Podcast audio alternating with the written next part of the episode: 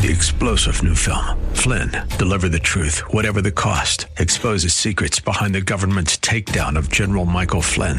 Flynn knew what the intel world had been up to. He ordered the first audit of the use of contractors. This set off alarm bells. He told the truth. He was the most dangerous person for Donald Trump to hire. They had to get rid of Flynn.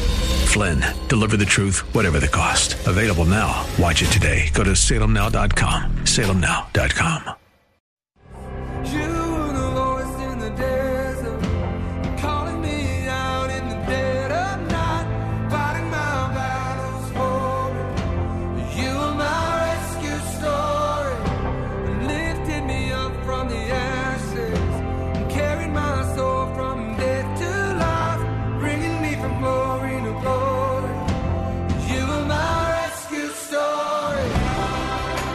It's time for Rescuers, the show about people who change and save lives. Now, here's your host, Art Brooks. Hello, everyone, and welcome to another episode of the Rescuers Radio Show.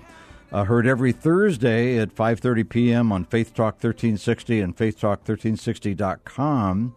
Please go to our website, rescuersradioshow.org, where you can hear all the shows to date. I think we're closing in on 130 uh, last count, but um, and we're in our third year.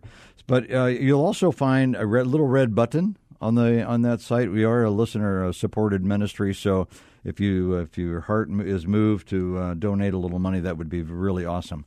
So uh, my guest today, I'm just really excited about. I've only physically met him once through before today, and uh, that was at a town hall that was going on at uh, Solid Rock Teen Centers.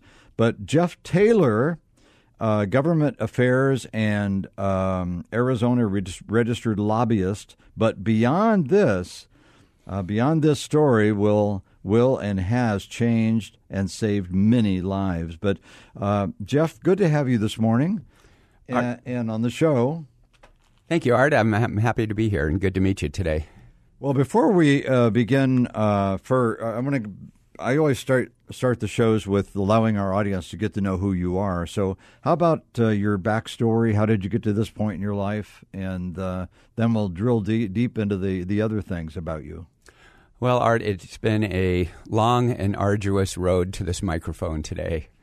Uh, had a um, had a wonderful childhood. I grew up here in Phoenix, and a good family and was the last of six children, kind of a Brady Bunch family. So my parents, my birth mother and father, were divorced when I was five, and my mother lived in San Diego, and my father lived here in Phoenix.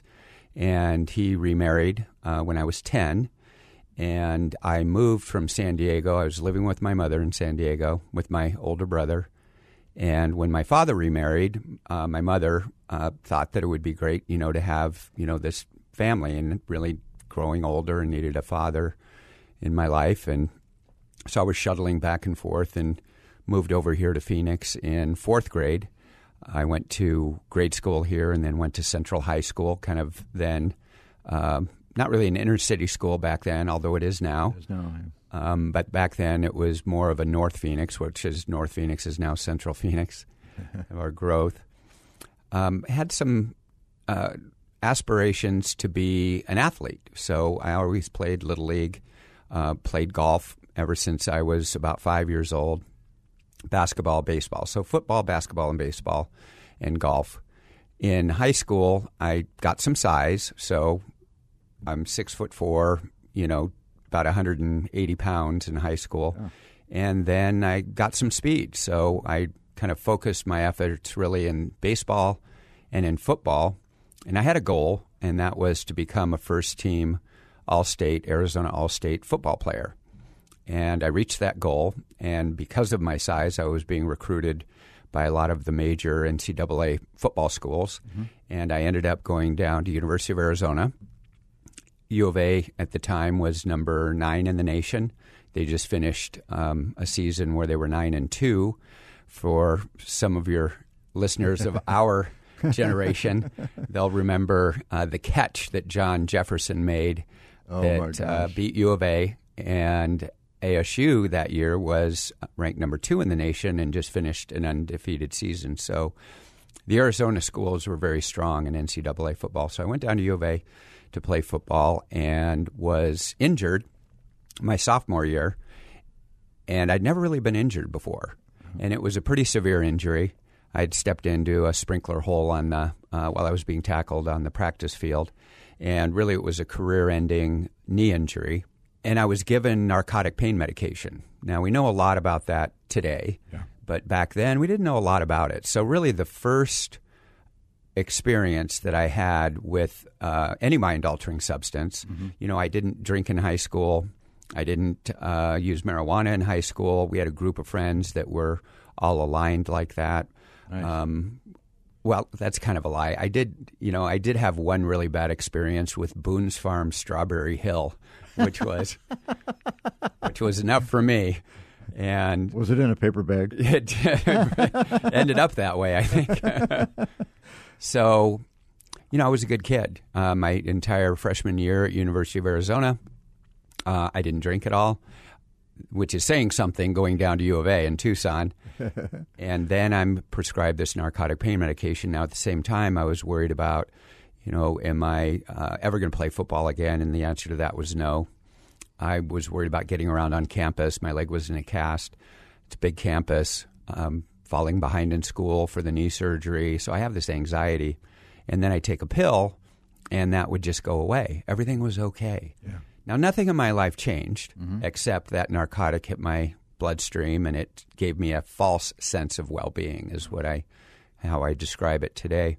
Now, I didn't get addicted to opioid pain relievers back then, but it sure parked in my brain that whatever is in this pill really works for me.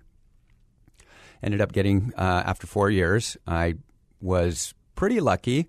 I got a job um, in a, what then was an older man's business in a stock brokerage trading firm, a very prestigious firm here in Arizona, the oldest firm here in Arizona, and then kind of thrown into the shark pit of trading securities and high volume, high stress, high anxiety What business. was the year? This was in 1980. Okay.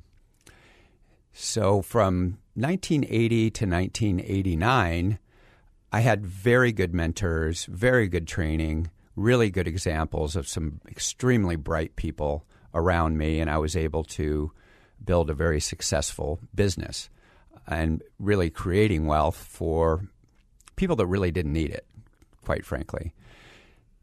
So in October of 87, the stock market had its biggest down day ever, mm-hmm. and it was the biggest loss of wealth in this country in a single day, more than 1929 by far. Wow. 1929 took a while. This was in two hours, and the stock market dropped 509 points, which percentage wise was 22% in a two hour period. And I just happened to be 100% short the market, meaning you make money going down. Hmm. So, made more money in that day for my clients and myself than I did in the prior, at that time, seven, eight years of trading. And trading is really, you know, securities trading is really glorified gambling. The rules were changing. More and more computers were taking over, making decisions.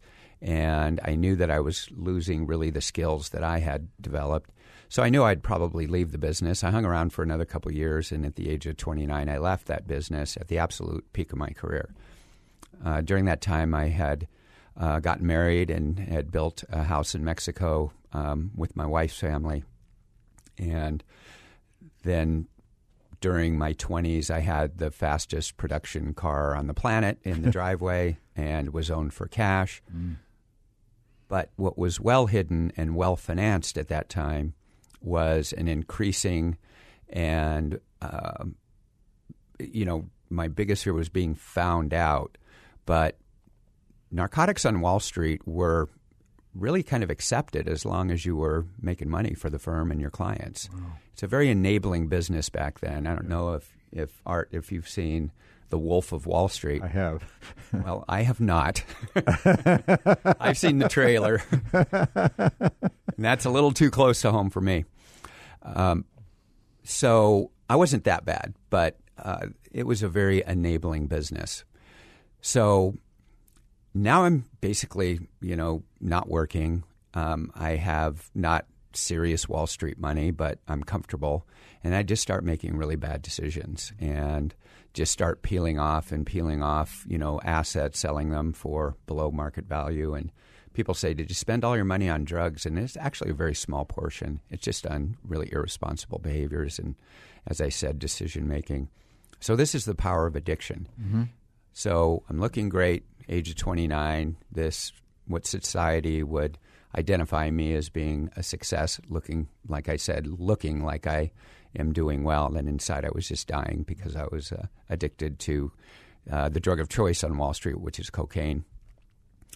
And it will take everything. So um, four years later, I'm living on the streets of Phoenix. Wow. So Wow. uh, that's a pretty long way to drop. Everything else gone. Everything's gone. I literally ended up with the clothes on my back. I'm living on a bush uh, just south of downtown.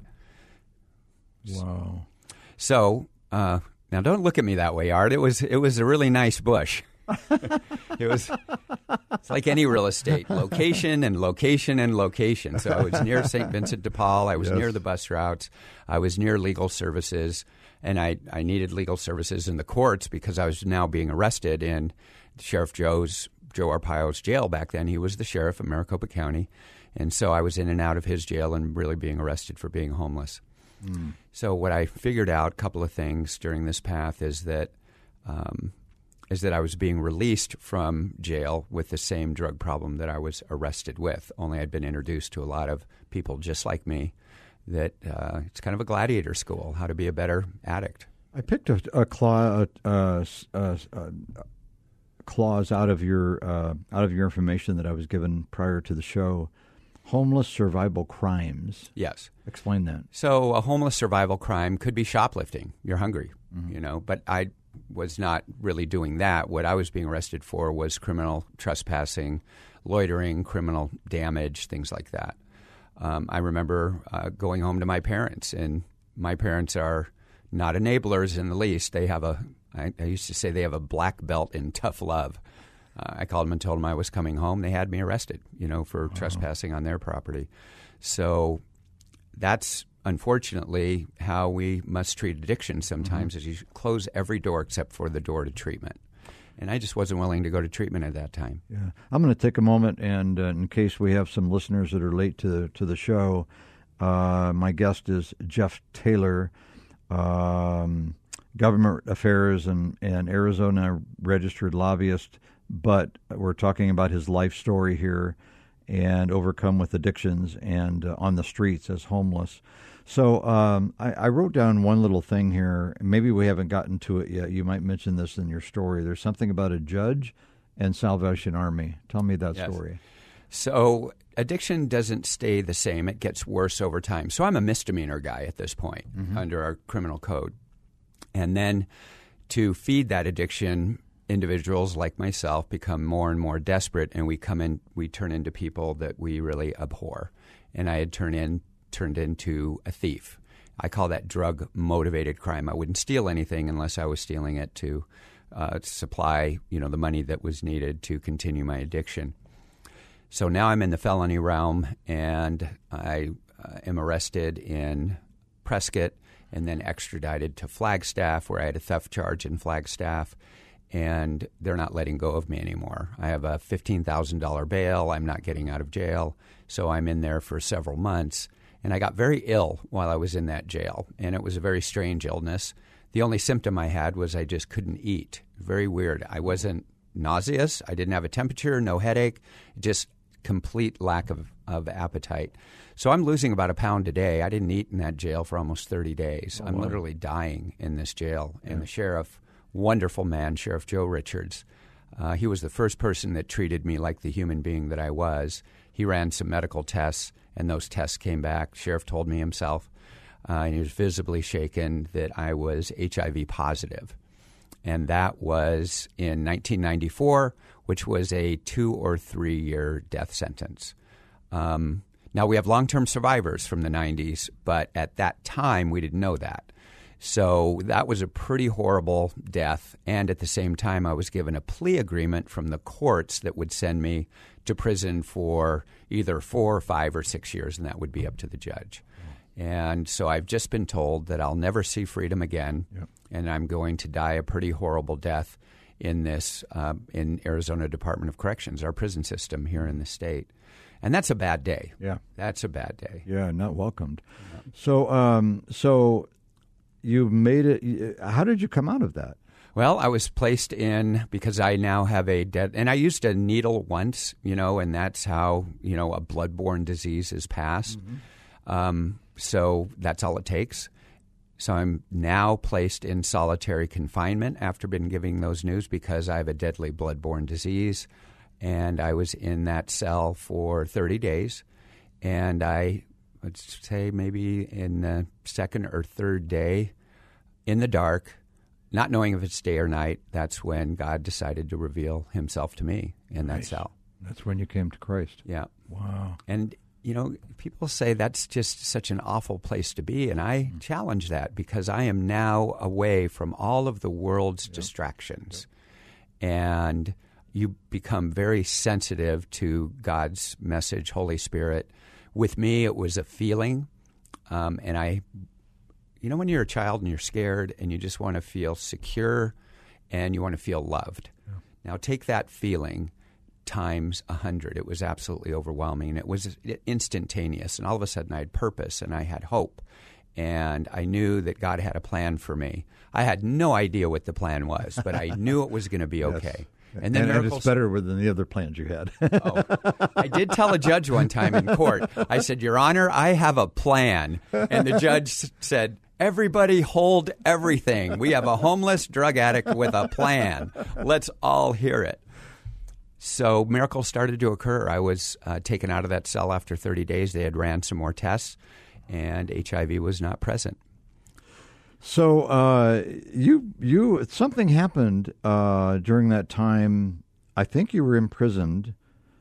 I have written down here prison reform. Mm-hmm. You you you did something with your lobbyist school skills to create something about reform. Uh, what is that about? Well, and that's just designed after what happened to me. So I'm released from the cell. They ran some more tests, and the the sheriff again comes to me and says, "Well, we don't. You're not HIV positive. There's we can't explain it." Wow. Actually, the sheriff uh, after this, you know, had said, "You got a lot of people scratching their heads up here." And then another bigger miracle, believe it or not, in the Arizona court system is that the judge broke away from that four, five, or six year plea agreement and mm-hmm. he sentenced me to the Salvation Army drug treatment program here in Phoenix. Very difficult program, and I was released to a behavioral health pathway, is what I needed. And very difficult six month residential program. That program is free, by the way. Where can you get six months of residential drug treatment for free? Absolutely. Yeah. So it's a difficult program. We had to get up and go to work every day. We had to do chores. I mean, we were running a huge property. Uh, I was the dishwasher, and I just learned that um, I am not being humiliated. I'm being humbled by God, and I was going to be the best dishwasher on the planet. I could have, I, you know what? I'm going to be a skillful commercial dishwasher. Graduated the program. Salvation Army sent me back to school, and I ran the um, and got a 4.0. I never got a 4.0 in college. and it's just how God changes one, Yes. you know, and, and your priorities. And I worked hard at that. And I another miracle is I became licensed to run uh, a DHS licensed nursery for children of homeless and drug addicted parents. And I saw 28 drug free babies born there where the mothers were uh, suffering from addiction, and we kept the families together and got the mother healthy, and therefore that child was not removed and put into state care. So it was a tremendously uh, wonderful experience. But to your question, the legislation that I got involved with because of this marvelous life changing program, which was on uh, Van Buren and 27th Avenue, and it closed due to lack of funding. It was very expensive to run, and it was a it was a sad day in Arizona when that program closed. And I noticed that in the paper, I just picked up the paper one day and I noticed that our Arizona legislature had appropriated, I think it was $62 million to build bigger prisons. Now, I avoided prison by going to drug treatment, and they didn't, the state didn't need that prison sell for me. Yeah. Well, there were 134 other people there that were diverted from a prison system. And I'm like, well, this is the solution. And so, what do we need to do to change laws so we can get people down the same pathway that I was blessed to have? And so, I showed up at the legislature. I didn't have a car, rode a bike, and just started educating lawmakers. The first bill that I worked on has released 20,000 people from our prison Wow. system in the state of Arizona since its inception into the same pathway. I'm no genius. I just, you know, I just, what that judge gave me, which was a, he gave me grace Yeah. in the courtroom. And then I just kind of put that into a law. I don't know how to write legislation, but God does. Senate Bill 1093, right? Uh, yeah, 1093 is one of them because it's been expanded on who qualifies for the program. So more and more people now go into that program, and about one in four inmates being released from our prison system today um, get this program. And this program, and this is very key to everyone listening, is that we reward good behavior by people in prison. They're released early. We save money there. They're put into a program that's highly effective that has reduced recidivism by over 60, 60%, Wow. making our community safer. So not only are we saving money, we're making it safer within the prisons because we're rewarding good behavior so people aren't getting in fights and, you know, dealing drugs and things like that and get them into a program that they need. And it's in decreased crime in our communities by people getting out of prison by more than half. Of course. So um, we've we're in our last uh, six or six minutes or so. Uh, you mentioned bicycle. You had an accident, Yes. and it took you back into the world of addiction. Yes. So in 2000, uh, early 2000s, I was now racing bicycles, and I was out training in Paradise Valley, where there's not supposed to be any cars up in the hills there. And I found the one car that day, and was hit almost head on by a car, and I gosh. broke some ribs and a chest wall injury that were misdiagnosed. They, I went had a full, you know, markup, and the doctor cleared me, and I ended up racing in the National Mountain Bike Championships. Uh, it's called the Sea Otter Classic in Monterey, California, and I ended up uh, winning that race. But at the same time, I had broken ribs that did a lot of damage during that race. You know, ribs are affected by deep breathing, and you're breathing pretty hard. Yeah. So anyway, uh, I went to prison. Uh, that led to a relapse. Addiction's very patient, and that led to a relapse. Sent me back to prison, and I thank God every day for that. I went to prison in 2008 for two years, and I really learned how we can work collaboratively collaboratively with our prison system to really improve our outcomes. That's incredible, and that that's, the statistics are incredible. Un, you know, un, unbelievably almost, almost. But that's uh, that's what's happening right now because It's a God designed program. because of that. So uh, back to the Salvation Army after that, Mm-hmm. So- and uh, and let us know what, what's So I was released, and Governor Ducey um, heard about my story, and he hired me as an outside of government uh, advisor on criminal justice, addiction, homelessness. And since Governor Ducey has been in office, he has not appropriated any money to build another prison bed in the state of Arizona nice. and put more and more money into reducing recidivism. So I thank him and his staff for listening Yeah. as I talked to four different governors before him, but Governor Ducey listened. Wow. In other states or here? Here, Okay. yes, I started with Governor Jane Hull. Uh, yeah, I, I I knew Jane pretty well. Uh, I was I helped start uh, Amber Alert here in the state, and she was the governor that did the press conference for that. Remember that? Yeah. So um, we're running out of time, I assume, the last couple of minutes. But um, how can someone uh, find out you if they want to talk to you? Can they contact you? Certainly. Okay. Yeah, I have an email address, and it's uh, called Lead by Experience at Cox.net. Art, I never led by example, but I can lead by experience. Experience. Yes. I love it. And uh, oh, incidentally, and after Governor Ducey, you know, uh, you know, really listened. Governor Brewer did too. Uh, she was she was really very interested in the work that I was doing when she was governor.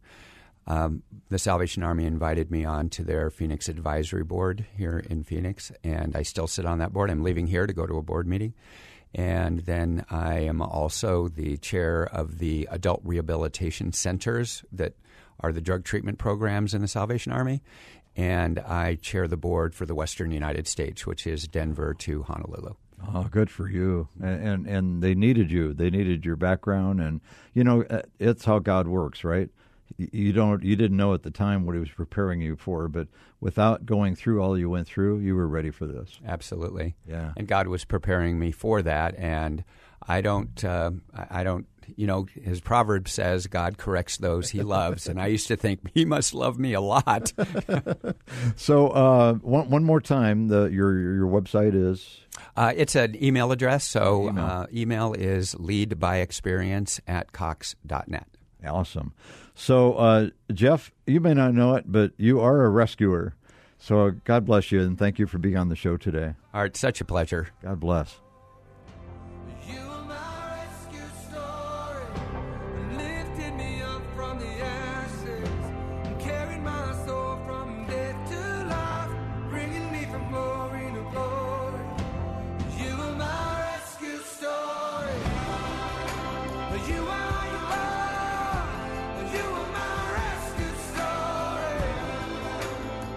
Rescuers, Thursdays at 5:30 Arizona time on Faith Talk 1360 KPXQ AM. Three star general Michael J. Flynn, head of the Pentagon Intelligence Agency, knew all the government's dirty secrets. He was one of the most respected generals in the military. Flynn knew what the intel world had been up to, he understood its funding. He ordered the first audit of the use of contractors. This set off alarm bells.